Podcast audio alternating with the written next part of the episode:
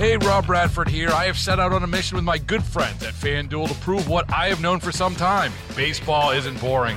Now I have a daily podcast to prove it with some of the most notable people in the baseball world screaming baseball isn't boring from the mountaintops or at least agreeing to come on our show. Players, managers, GMs, and yes, even the commissioner of baseball, Rob Manfred. It has been a constant wave of baseball's most powerful voices. So join the revolution, subscribe, and soak in Baseball Isn't Boring. Listen on your Audacy app or wherever you get your podcast. You'll be glad you did. Hi, Michele. Thanks so much for joining us. Hey, thanks so much for having me on today. Great to be with you. Oh, it's great, great to have you here. Thank you. So, what's your take? I mean, initially, I see that, that you're saying there are some real positives that you see. Can you take us through the budget? And and first of all, I think the first um, the first reaction you had when you were talking about it was thinking about property taxes uh, for the you know what that means with no new taxes being promised. Well, there's a lot to unpack here, yes. right? So let, let's start with um, promises made and that's the corporate business tax. Right? We have been advocating you know, tirelessly over the past few years that the sunset of the surcharge on the corporate business tax must must take place this year. Uh, was supposed to happen two years ago, but of course, COVID, we could understand as a business community, we were on the sidelines, not knowing what we were looking into, right, for the future. Um, but now here we are, a very strong foundation, and uh, it, it's time to ensure that that corporate business tax surcharge of 2.5% sunsets. Now, why is that so important? Because we are an outlier. Uh, it's not only that we have the highest corporate business tax in the nation right now, it's that we're the highest by so much. So even when the surcharge goes away, uh, and we go down to nine, you know, nine percent, we're still going to be within the top four in the nation. So we go from extreme outlier to top four. Okay, that's a move, right? But it should only be considered the first step in what should be a more comprehensive discussion of how we continue to drive down corporate business tax, just like our neighbor to the west, Pennsylvania, is doing right now. Okay. I can continue going on, you know, unless you want to throw a question in between, but I can take us to property tax reform and just jump right in, uh, unless you want to yeah. for me. I mean, he said he would maintain the full funding for that that newer anchor, as it's called, property tax relief program. So take us through that. Absolutely. So Anchor is a, a rebrand of the homestead rebate tax that we saw before, right? So these rebates are critically important for people who cannot afford their property taxes here in the state of New Jersey. Again, you know, number one in the nation on property tax, uh, again, by far, okay? We do support the number one K 12 funding on that, right? We're number one K 12 ranking in the nation, which is wonderful. Uh, but Massachusetts is on our heels, and in any given year, they could be number one and we could be number two, and they do it for about 20% less. So we got to peel back that onion. But here's what's wrong with Anchor and with relief, right? Relief is not reform. Relief is a rebate check that is subject to the discretion of where we are at a point in time, not necessarily sustainable. One of the first things to go if we come up short on something, right? You know, reform breaks down a system and rebuilds it from the ground up. And that's what we need. But what's further concerning here is that Anchor provides no relief for business owners. Right? New Jersey business pays almost 50% of the property taxes here in the state of New Jersey. Stop and think about that. New Jersey business pays almost 50% of the property tax here in the state of New Jersey, and yet they are not included in eligibility to receive a rebate. They weren't last year, they're not this year. Uh, so, no property tax relief for New Jersey business and no discussion of reform. That's our concern in, in that area. Okay.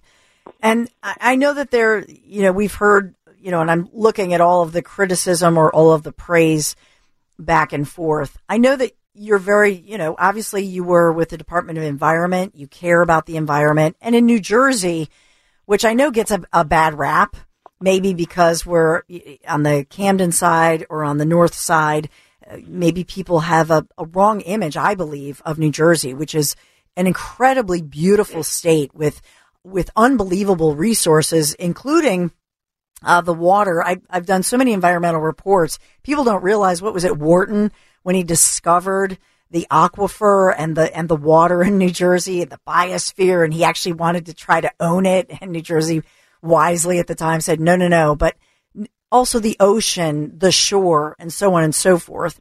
So when you look at the issue of um, the the wind turbines, which is a contentious issue, and we see another dolphin washing ashore. We see what a dozen whales washing ashore. What do you see here as far as job creation and the good news of trying to find, yes, alternative forms of energy. But on the other piece of this, you know, we have well respected environmental activists who are saying this is a, this could be a disaster and we're paving the ocean floor. How does, how does, you know, how do you stand on this issue? So it's, it's, it's a very complex issue. And first of all, let's, let's start with we have incredible environmental assets here in the state of New Jersey. And you mentioned them. Okay. My very first position when I came into uh, DEP, Department of Environmental Protection in 2010, my first role was uh, Assistant Commissioner for Economic Growth and Green Energy.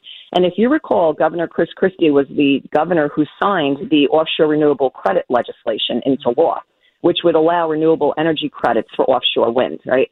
My position at that time was to start to look at that industry and help to um, understand it from all aspects, job creation, environmental asset, et cetera, within, within DEP. And we did work on that for two years. In fact, we identified supply chain opportunities to shift manufacturing here in the state of New Jersey in order to provide component parts for wind turbines. We worked on rebuilding um, the Port of Paulsboro to be a staging area, right? But then what we found, unfortunately, is the timing just wasn't right to, to pursue that project at that time. It wasn't just a, a cost factor, though cost had a lot to do with it, right? The industry was way too nascent, and as you saw, really uh, across our own nation, you didn't see a lot of these projects, offshore wind, stepping up that quickly. All right. So now you have to approach anything like this with good balance. And, and balance is, if you go back to the true definition of sustainability, right? Sustainability is how we balance the people factor with the environment factor with the profit factor, right? And the idea that we can all coexist and have balance in things we do means we take things slow and steady. We research, we have data behind what we do, we we don't shoot from the hip. We don't make stuff up. We make sure we have good research.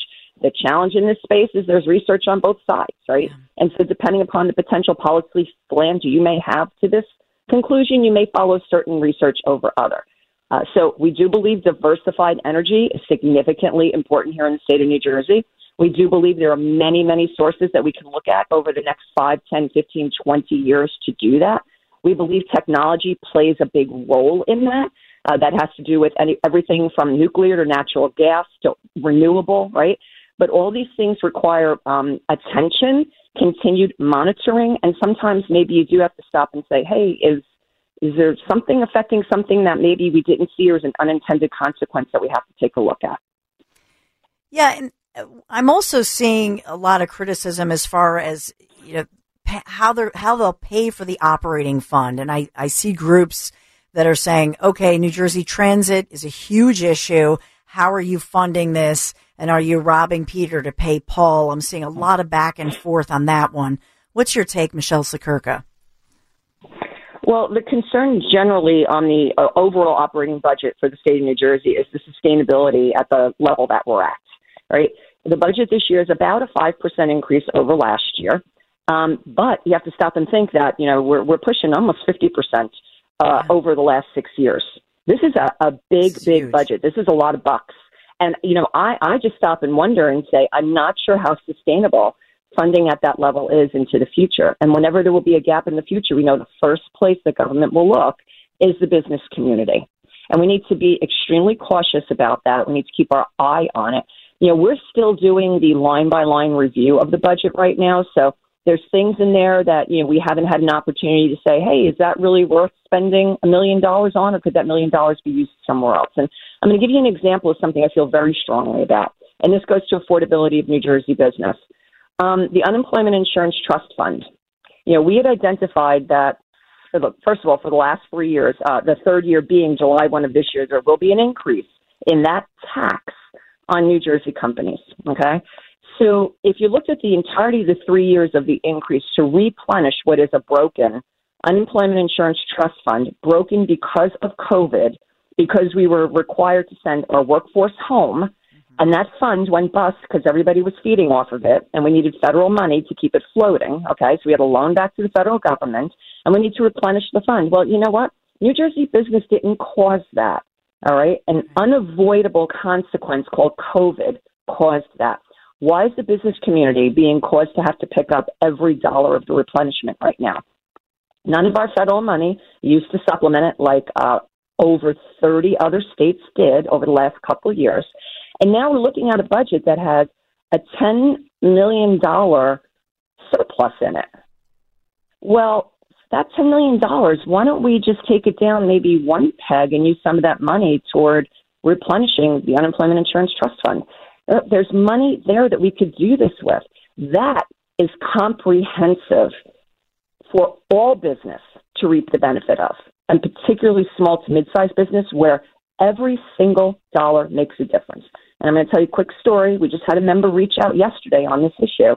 He just got a bill, right? And he looked at it and he said, I, I you know, two two thousand dollars. To us that might seem like a lot. Two thousand dollars to a small business is a lot of money. Seventeen thousand dollars when he gets the next bill. Where's he making up seventeen thousand dollars? We could sit there and say, oh, well, that's pennies on the dollar to New Jersey business. No, no, it's not. Every dollar matters to a small and mid-sized business here in the state of New Jersey. And if we have to divert another dollar of money in to replenish the unemployment insurance trust fund that we didn't break, that's a dollar we're not putting back into our workforce or putting back into improved technology or putting back into our community as business owners. That's real. Yeah, and this, as to your point, this is a time when people need to, some reinvestment or new investment because we've all been through it. You know, I know that I think N- NJBIA had ranked as far as New Jersey dead last. I mean, when, when you talked about how New Jersey ranked nationwide with this budget moving forward, does it move us? Does it move us uh, slightly above what we have been, or do you think that New Jersey stays in the bottom rung as far as you know the business climate being friendly?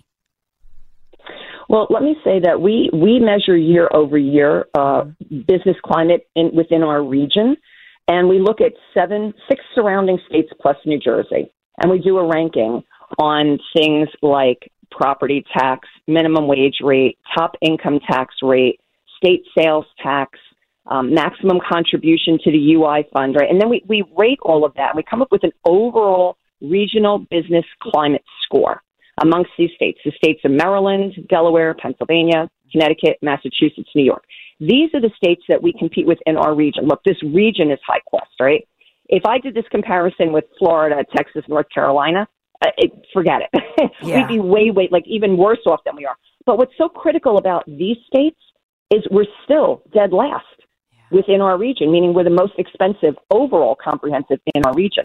And not and not even by a little Dawn, okay? The rankings when you add up the numbers, right, the scale, like we we get an 11, the next number 2 state is New York and they have a 17. Look at that difference. The number 1 state Maryland for regional competitiveness gets a rate of 37, more than double of New Jersey, almost 3 times, 3 times New Jersey, okay?